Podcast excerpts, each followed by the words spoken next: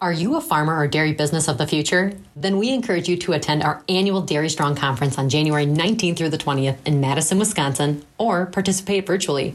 Dairy Strong brings together a wide variety of management philosophies and shares innovative ideas with forward thinking farmers and dairy businesses to explore. Registration and sponsorship opportunities are available at dairyforward.com. Welcome to Dairy Stream, brought to you by the Dairy Business Association and Edge Dairy Farmer Cooperative, sister organizations that fight for sensible dairy policy in Wisconsin and Washington, D.C. Dairy Stream focuses on issues affecting the dairy community and our customers. Hi, I'm your host, Mike Austin. Well, many times the topics we discuss here on Dairy Stream are the results of really requests by you, the listener. And today is another example of that as we focus on milk classes and components and how they really impact milk prices, and in particular, your own milk check. Now, on the surface, this may seem a rather simplistic topic at times. However, as we get into some of the specifics, you're going to learn it's got a lot more complex and might even bring up some own questions in your own mind. And that's why we're calling on the expertise of. Dr. Chris Wolf. He's professor of applied economics and management at Cornell University. And Professor Wolf, thank you again for giving us your time and your expertise on this topic. Uh, we certainly appreciate it. And let's start out the podcast by looking at how milk classes and components have really evolved over time. All right. Well, thanks, Mike. I'm glad to be here talking to you. Yeah, you know, anytime we start talking about uh, dairy markets and policy, it seems like we always have to have a history lesson. Um, mm-hmm. and, you know, it's no different here. So classified pricing and pooling uh, were introduced by cooperatives in the late 1800s and early 1900s, kind of a, a various parts of the country, as a way to increase revenue to producers by taking advantage of the fact that fluid milk product customers were willing to pay a higher price without damaging the quantity sold, essentially, and also to more equitably share revenue among pr- producers. So the first market that used classified pricing and pooling was Boston in 1896. And then classification essentially just is assigning milk to a category based on how it ends up being used, which product it, it, it's used as. Because, of course, we don't consume milk in the way that it leaves the farm. Even whole milk is not whole milk except accidentally in the way that it leaves the farm. So beverage milk, beverage products have always been class one, and manufactured products have kind of varied the number of products over the years depending on what period we're talking about and where. And there's been as few as one manufactured product category and as many as eight different classes. And the rationale here, again, is, is really an economic rationale. It's based on the price elasticity of demand, which is you know derived from the consumer demand for these products. When we talk then about the, the, classes, currently, you know, we have the four classes. I'm hoping most dairy producers uh, would know what those are, but there's people outside the industry that are listening to this podcast as well. So could you kind of quickly give us a little foundation of what the current four classes are? So right now, as you said, in the federal milk marketing orders, of which there are 11 orders, we have uh, four classes that are the same, defined the same across the different orders. Uh, the class one products are those that you drink, so beverages, but also in this case that includes uh, eggnog and UHT milk. Class two products are, are, those that you eat with a spoon, so um, yogurt, ice cream, cottage cheese, and, and others of, of that nature. And class three is uh, all different kinds of cheese and cream cheese and whey products of all types. So the, the, the co-products there of cheese and whey. And then class four is the butter and its joint products, either skim milk powder, non-fat dry milk, as well as any milk in dry form would be class four. Now, I know a lot of producers that are listening to this, uh, they get paid by their components, but some of them might even not understand uh, what are all the milk components. Could you give us a quick rundown on that? Sure. So the way we've done it since federal order milk marketing order reform uh, back in two, that went into effect in 2000. It started under the 96 Farm Bill, so it took us kind of four years to get it in place. Is we've observed wholesale products. So in this case, the U.S. Department of Agriculture surveys each week uh, cheese, butter, non fat, dry milk, and dry whey.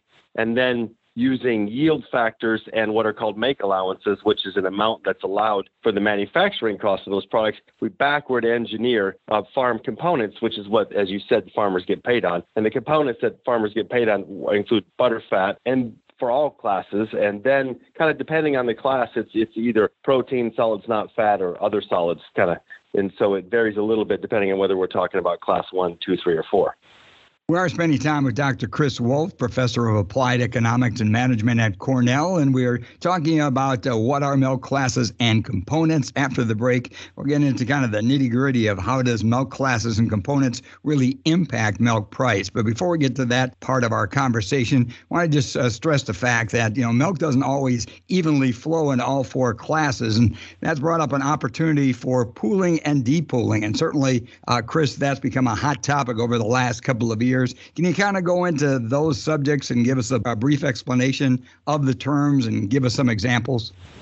Absolutely. So, as you said, milk doesn't flow evenly into all four classes, especially across different orders in the country. So, you know, in the upper Midwest, there where you guys are in Wisconsin, you know, it's really driven by class three, um, mm-hmm. which is the majority of the of the use there. And where I'm sitting in the Northeast, there's a lot more of the other classes. In particular, class one, as we kind of sit closer to the uh, population centers in the in the eastern part of the country. But anyway, class one processors are required to pool which is to say that their milk, unless they're very small, there's some exceptions, but virtually all class one processors are required to pool, which means that they must participate in the federal milk marketing order. They so they have to pay into the pool, which then gets averaged across the four different classes, and a uniform price gets or blend price gets calculated that pays the farmers. But other classes of milk, so two, three, and four, actually can choose to meet the qualifying standards in pool, in which case they might receive a draw from the pool with which to pay their farmers. So that's a good thing for them. And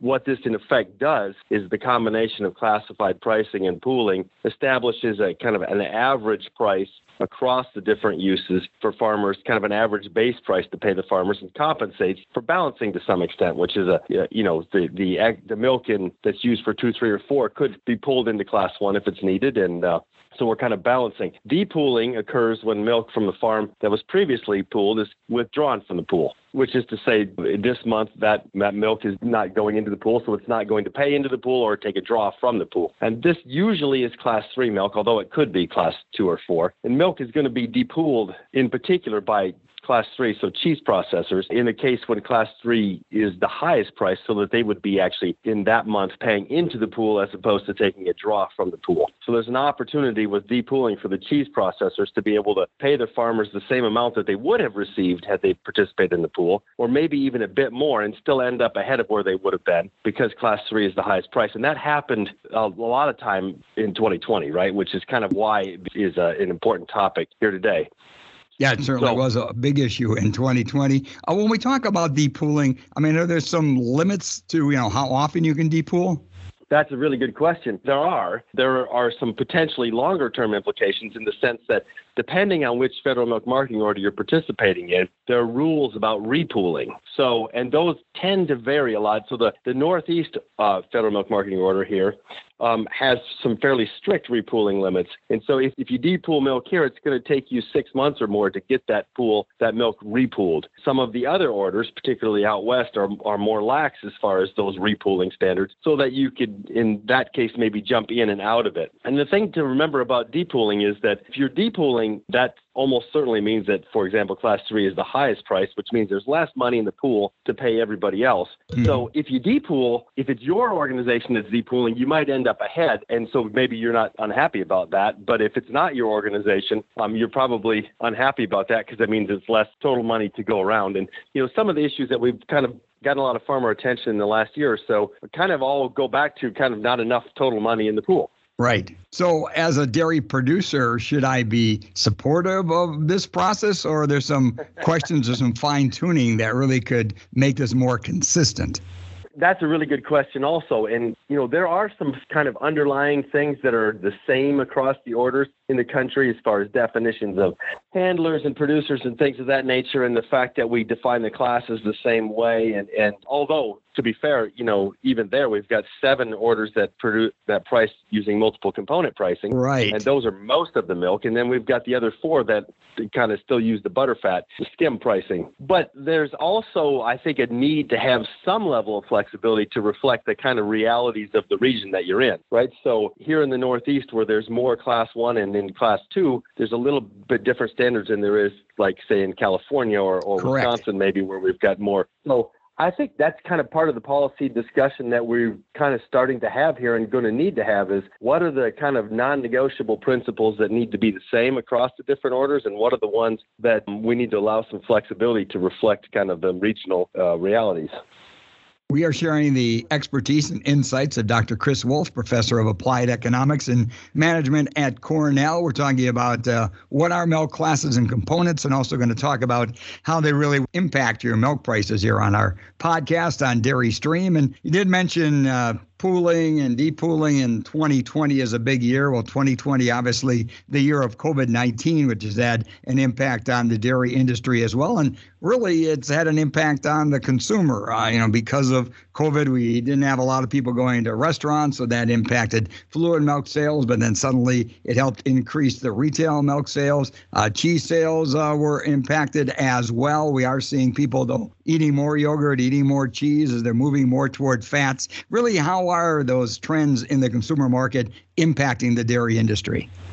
Yeah, so as you said, COVID 19, the kind of the big fundamental change, especially in March and April, uh, and for a period there before we kind of uh, started to figure some things out relative to how we might reopen some things. The big impact was by limiting or eliminating food away from home. Right. right? And, and Americans in particular tend to eat differently when they eat at home as compared to out. And that has important implications for dairy consumption. So people don't tend to drink fluid milk or beverage milk as often when they eat out. They're more likely to drink it if they're at home. And so staying at home, one of the things that was kind of really stood out in consumption trends was that the kind of long term decline in per capita consumption of beverage milk halted. It flattened out there in 2020, and we essentially had consumption unchanged from 2019, as opposed to kind of the longer term declining at two or two and a half percent a year that we had been doing for the last 10 years. Uh, sadly, though, as things have opened back up in 2021, we appear for consumption wise for fluid milk to have gone back onto that kind of long downward trend. But that's an important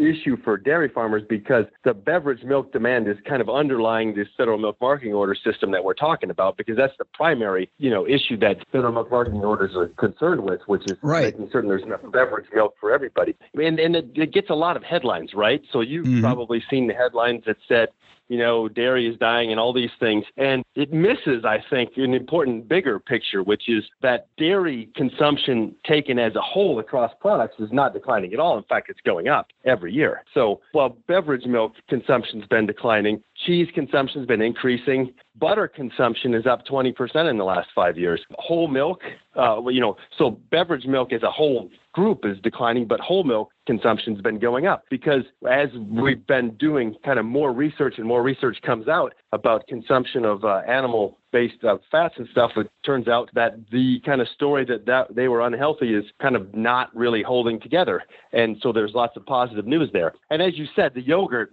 uh, consumption, if you just look at where we were 15 years ago compared to where we are to now, it's phenomenal increase. It really is. And, and as you said, uh, you know, you've given kind of explanation of how COVID-19 and post-COVID, although we're still in it, but at least 2021 compared to 2020 have shown some impacts on milk classes. What about components, though? In particular, have they been impacted as well?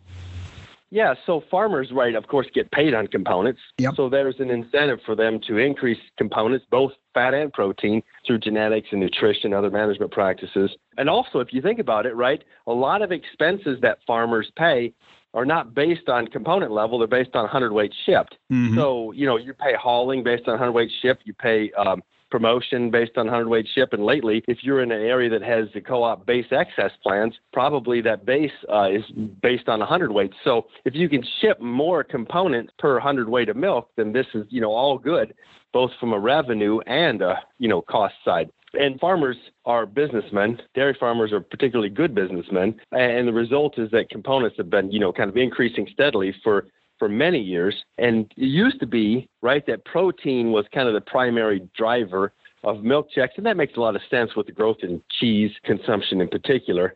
Um, and in fact, you know, today we're in kind of that situation, but there was a really maybe five-year period or so, 2015 to 2019, uh, where butterfat was the primary driver of milk checks, and that relates kind of back to the uh, consumption trends that we've been talking about, which is that people have figured out that not only are is fat not bad for you, but of course it tastes better and fills mm-hmm. you up. There's incentive to to keep increasing your, your butterfat. And we're at the point where we've set records in the past year with over 4% butterfat on average for the whole United States uh, on, on milk shipped from the farm. So farmers are, are hitting those uh, targets and incentives that they're getting. Yeah, one final question on that before we take our break here on Dairy Stream, and that is on the butterfat issue. You said it was trending well through uh, 2019. Uh, then COVID hit. Was that part of the reason to think we've taken a step back? And do you think this will continue to be a trend that'll grow into the future? Or do you think it had its like golden age during that five year period and now is going to kind of level off a bit? That's a really good question. I, I think it's still going to continue to grow. I think we're going to continue to eat more like the Europeans, and and the butter fat is is in whole fat yogurts, it's right. whole fat milk. It's in um, it's you know the ice creams that people are deciding if they're going to eat ice cream that you should eat you know the the stuff that actually tastes good. Mm-hmm. Um, otherwise, yeah. don't bother. And and I and so I think there's uh, I think there's definitely room to grow not only the domestic market but the export markets as other countries get more income. Dairy fats are really uh, good products to be consuming. You're listening to Dr. Chris Wolf, professor of applied economics and management uh, at Cornell University. We've been talking about watermelon classes and components. We're going to take a little bit of break, but we still have a, well, an interesting conversation to really focus in on how does milk classes and components impact the bottom line of your milk price. So please do stay with us for that. I'm Mike Austin, and you're listening to Dairy Stream. And we'll be right back with our Dairy Stream podcast after we hear from our sponsor. Because of the cyclical and sometimes volatile nature of the dairy industry, it is critical for producers and agribusinesses to have a reliable financial partner they can rely on through unpredictable business cycles.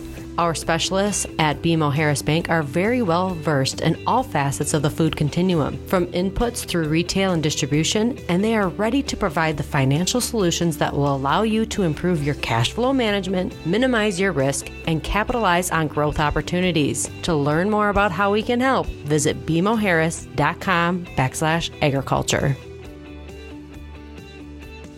Well, welcome back to Dairy Stream. It's brought to you by the Dairy Business Association and Edge Dairy Farmer Cooperative. I'm your host, Mike Austin, and with us today is Dr. Chris Wolf, professor of applied economics and management at Cornell University. We've been talking about what are milk classes and components, and now we really want to focus in on how does milk classes and components impact milk price. And so let's start out uh, that, professor, and talk a little bit about, you know, how does having your milk be part of a certain milk class actually impact your milk check? So if your milk is pooled, if, if you're, you know, part of a co-op or processor that's pooling your farm milk onto the, the federal milk marketing order, so the market-wide pool, then your particular milk going to any given use has no direct effect as far as the uniform price that's a function of utilization rates and class prices. However, right, it, it definitely can have an impact through your cooperative or processor situation in terms of whether there's overorder premiums or other market implications. And also having a higher utilization, say in higher value classes like class one, uh, is going to increase the blend price. And that's, you know, the primary reason that this decline in class one utilization is such a big deal kind of across the whole dairy industry in, in the country. And I think it's kind of helpful to think of uh, farm milk price as being having kind of three parts. One is the federal milk marketing order price, which is the uniform or blend, and then there's the kind of co-op or market aspects that are particular to your where you're shipping your milk and what the state and regional kind of market implications are. And that impacts things like overorder premiums and whether you can, you know, achieve those, which has been an issue, you know, where we used to be able to get a more uh, regular overorder premiums in a lot of parts of the country than we've been able to get in recent years. And then there's the farm specific aspects, right? And so we're kind of generally discussing the federal milk marketing order kind of uniform or blend price here, but there's also important effects in the other kind of two factors um, including the farm effects like quality, component levels of somatic cell, hauling, and things like that. Yeah, a lot of ingredients in that final pie, as they say. Uh, during our last segment, you did talk a little bit about how components impact the milk check, but I want to take a little further when we talk about component values. Do they really vary across the different federal milk marketing orders? You know, they, they do. There's some seasonality in components. That you can see if you if you watch component levels. You can look at federal milk marketing order statistics, and you can see the the seasonality that um, depends on you know kind of what the feed situation is and that whether the cows are getting some fresh feed or what, how close to calving they are. Because even though farmers have done a pretty good job, right, of, of evening out calving across the seasons, there still is a little bit more calving in the spring than there are in the other. And you know where you are in the lactation, if you've got more cows that are near the earlier part of lactation or near the peak, then you're going to get some different components there. It also kind of shows up weather effects show up, right? So when we see when it gets real hot in the southern part of the country, especially in the southeast where it's humid, then that really has a an impact on component levels. And so those kind of things show up forage quality shows up if we have a bad forage year you you know you'll see some parts of the country uh, whether it be because there's drought or because it in fact is too wet, which is what it was in the part of the country where where I was this last year, where it was hard to get anything made because it was raining all the time. right. Um, those kind of show up, and so they they definitely vary. And also, there's a little bit, you know, the Pacific Northwest really has tended to have really high component levels for quite some time, higher than some of the other parts of the country. So it, it kind of varies a little bit based on weather, based on genetics, based on feed. Right now, with the drought that we've seen in the western part of the United States, that's kind of showing up uh, in some of the component levels. So you're seeing from some of the states that are um, suffering from the drought, which has resulted in higher feed costs because you know you also have to make a decision to to feed for the components, right? And at some point, if it's just too expensive, then you're going to make trade-offs there. Now, Chris, when we've been talking about prices, there certainly has been a lot of emphasis over the last decade or so, and there's been a lot of news about the fact that you know we are increasing our dairy export market and what how important that is to the piece of the pie. When we talk about components and classes, do they really have an impact on export markets? One of the things that, that has really kind of stood out, if you kind of look at longer term trends in this country, is that for many, many years, we essentially imported about 4% of the dairy products that we consumed in this country, and we exported 4 or 5%. So it was pretty much a wash. Right. They were different. They were different things, right? So what we tended to import, and still what we tend to import, is still about 4%. And it tends to be um, high priced European cheeses, for example. Although one thing that another thing that stood out, I think, in the last couple decades is how much better we've gotten in this country with the small and medium sized cheese producers of making really high quality cheeses of all different varieties, which shows yeah, up especially like market. Yeah. Cheese. yeah, no, it's, it's really impressive. But then about 2005, we really, well, for one thing, the price support program was no longer interfering with farm milk prices, and we became competitive on world markets, especially for our powders, which is what we kind of always exported, but it was more like 5%, and then it started to grow. And, and then since 2005, we've really gone from that, you know, 4 or 5% uh, equivalent of milk production to now we're 16, 18%. So, you know, one day a week or more of, of equivalent milk production being exported. And so part of that story is the, the price support program no longer interfering in us, you know, depending on what your point of view, you might think this is good or bad, but right. being, you know, at world prices, right? And being highly competitive. Uh, but, but the other thing that we've done, and if you look at it, what we tend to export for the most part is powders, and that makes some sense uh, because we're not shipping water, and water you don't want to move water around. I mean, milk is you know 87, 87, 88 percent water. It's expensive to move water, so it makes some sense to sell powder. But the other thing is what we're selling is the non-fat dry milk, skim milk powder, the dry wheys, the whey protein concentrates, and so a lot of what it is is solids, not fat, uh, and proteins. And so part of what's been going on is as we've consumed more butterfat, We've grown milk production to meet the butterfat consumption trends, and then we've needed some place to sell those extra proteins and solids, not fat. And that's really been in the export market for the most part. Although we also export a little bit of butter, we export some cheese, we export some whole milk powder. So I don't mean to say that we don't do any butterfat. Right. But really, the export markets have been really important for balancing production of butterfat and solids, not fat or protein. And, and so not to make this too long winded, but if you look at kind of what's been going on to our neighbors to the north, to Canada. So they have a, a, a strict production quota, which they do, and in order to make that work, you also have to have import restrictions. Otherwise, they get flooded with milk from here, which is much cheaper. So, but when they set the production, they've been setting it based on their butterfat needs, and then they've had this problem where if they produce enough milk to get the butterfat needs, they have too much solids, not fat. And so, kind of the dispute with them them in recent years was they were selling that excess powders at below the prices that they were paying the farmers for them. And that's kind of the economic definition of dumping. And that's yep. kind of what we got uptight with them about, right? So, but we haven't had that situation because we are competitive in world markets. And so we've been able to export those products. So, yeah, the components I think are an interesting part of this whole story. So putting this under the umbrella, the guise of the entire, you know, bottom line dairy price I'm getting, as a dairy producer myself, short answer here, do I need to be focusing in on that export market, knowing what's happening there? um, yeah, you know, the short answer is yes.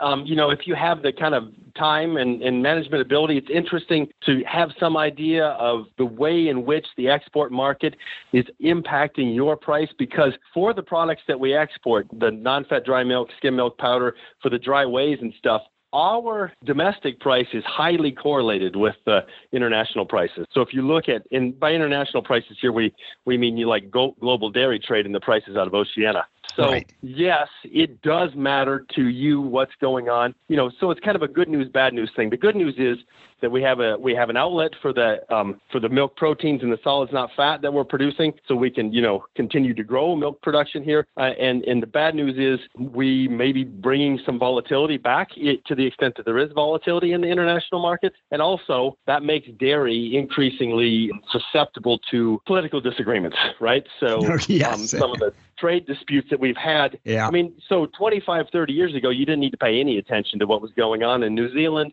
or what was going on in, you know, China or South Korea as far as I mean, maybe you did, but it wouldn't have been for your milk price directly. It might have been for your feed prices or, or other things of that nature. But today, uh, sadly, there's no free lunch. We get some good things out of the exports, and then we also get some bad things.